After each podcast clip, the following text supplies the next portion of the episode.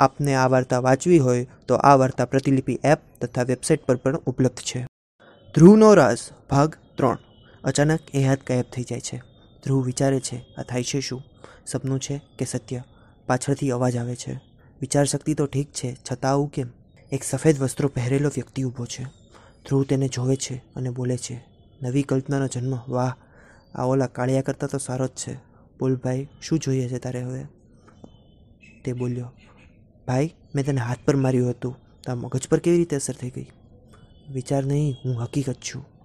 મને લાગ્યું ન હતું કે હું તમને મળી શકીશ. ગુરુ ધ્રુવીય, ધ્રુવ બોલે છે. એ ભાઈ, ધ્રુવીય નહીં, ધ્રુવ. મારું નામ ધ્રુવ છે. પણ તમે કોણ? હું હું એ જ, જે ધ્રુવમાં છે. પણ ધ્રુવ પણ એમાં છે. હું આકાશ. તમારી પેઢીનો રક્ષક, કમ ગુલામ. હું અને મારી પેઢી વર્ષોથી તમારા પરિવારના જાદુગર સભ્યોની સેવા કરી રહ્યા છીએ. મારા નસીબ તો જુઓ કે તમારું મુખ અને વાણી બંને અમારા પ્રથમ ગુરુ તથા માલિક ગુરુ ધ્રુવીય સાથે મળે છે. ધ્રુવ બોલ્યો જાદુગર?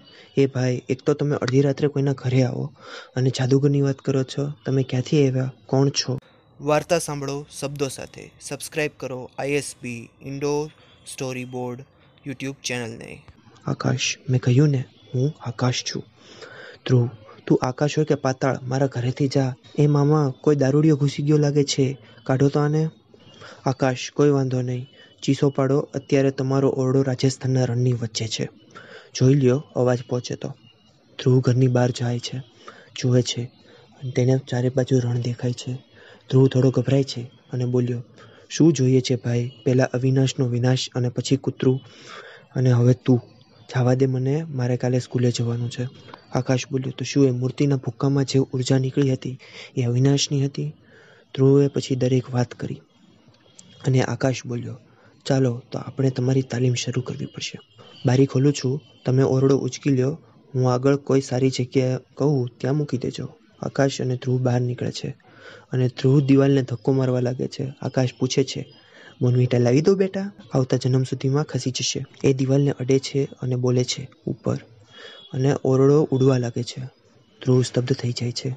ત્યાં એક પરછાઈ આવે છે અને એ ઓરડાને ઉર્જાના એક ઝટકાથી ફોડી નાખે છે અને બોલે છે, આ વખતે ઓરડો હતો, પણ હવે તારો વારો ધ્રુવ. આકાશ આડો આવે છે અને તેની ઉર્જાનો ઘા કરે છે, પણ તેની ઊર્જા નબળી પડે છે અને એ ઘાયલ થઈ જાય છે. ધ્રુવ પોતાની બંને આંખો બંધ કરે છે અને અચાનક એક ધડાકો થાય છે. એ પરછાઈ અવિનાશ છે. ધ્રુવની આંખો સફેદ રીતે ચમકી રહી છે. આકાશ તેની સામે જુએ છે. વધુ ભાગ ચારમાં. અને જો આપને આ વાર્તા વાંચવી હોય, તો આ વાર્તા પ્રતિલિપિ એપ તથા વેબસાઇટ પર પણ ઉપલબ્ધ છે.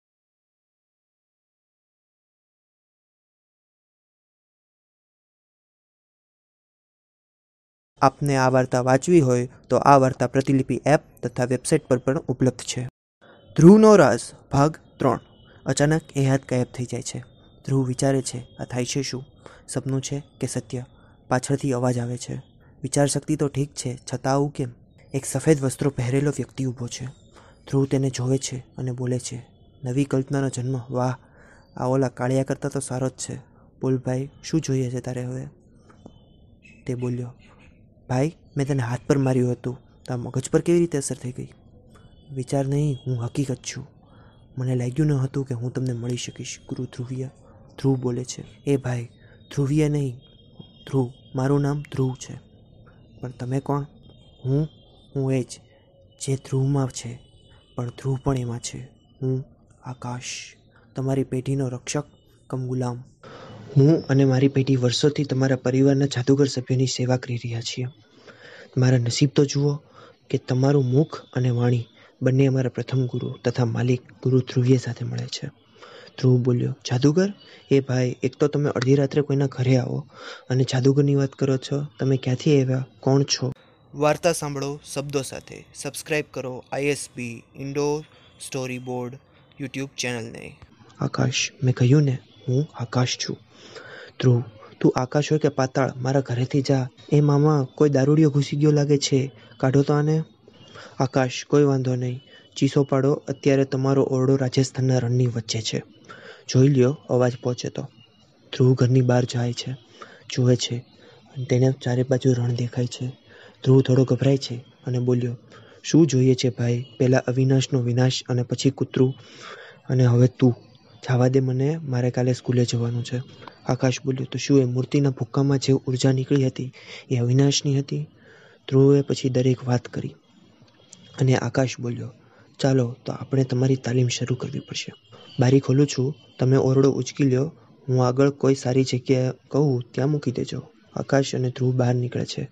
અને ધ્રુવ દિવાલને ધક્કો મારવા લાગે છે. આકાશ પૂછે છે બોનવીટા લાવી દો બેટા. આવતા જન્મ સુધીમાં ખસી જશે. એ દિવાલને અડે છે અને બોલે છે, ઉપર. અને ઓરડો ઉડવા લાગે છે. ધ્રુવ સ્તબ્ધ થઈ જાય છે. ત્યાં એક પરછાઈ આવે છે અને એ ઓરડાને ઉર્જાના એક ઝટકાથી ફોડી નાખે છે અને બોલે છે, આ વખતે ઓરડો હતો, પણ હવે તારો વારો ધ્રુવ. આકાશ આડો આવે છે અને તેની ઉર્જાનો ઘા કરે છે, પણ તેની ઊર્જા નબળી પડે છે અને એ ઘાયલ થઈ જાય છે. ધ્રુવ પોતાની બંને આંખો બંધ કરે છે અને અચાનક એક ધડાકો થાય છે. એ પરછાઈ અવિનાશ છે. ધ્રુવની આંખો સફેદ રીતે ચમકી રહી છે. આકાશ તેની સામે જુએ છે. વધુ ભાગ ચારમાં. અને જો આપને આ વાર્તા વાંચવી હોય તો આ વાર્તા પ્રતિલિપિ એપ તથા વેબસાઇટ પર પણ ઉપલબ્ધ છે.